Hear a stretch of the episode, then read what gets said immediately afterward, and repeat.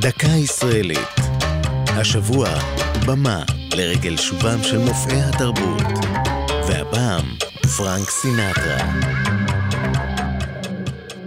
חבר ההגנה טדי קולק מצא עצמו בבעיה. השנה הייתה 1948, בארץ התנהלה מלחמה מכרעת והוא ישב במלון בארצות הברית עם מיליון דולר שהיה צריך להבריח ארצה לטובת הלחימה. מי שבא לעזרתו היה לא אחר מהזמר האמריקני פרנק סינטרה, שחמק לאחר הופעה והעביר את הכסף למקום מפגש סודי. משם הועברו השטרות ארצה.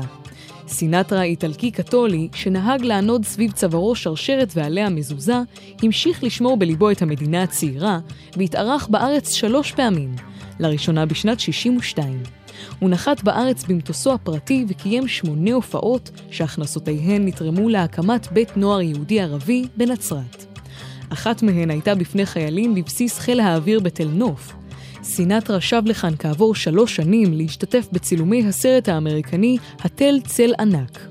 ביקורו האחרון היה ב-1975, אז ערך בבנייני האומה בירושלים הופעה שהכנסותיה נתרמו לקרן ירושלים. זו הייתה דקה ישראלית על במה ופרנק סינטרה. כתבה אחינועם קפון, ייעוץ הפרופסור רפי מן, מפיקה יעלי פוקס.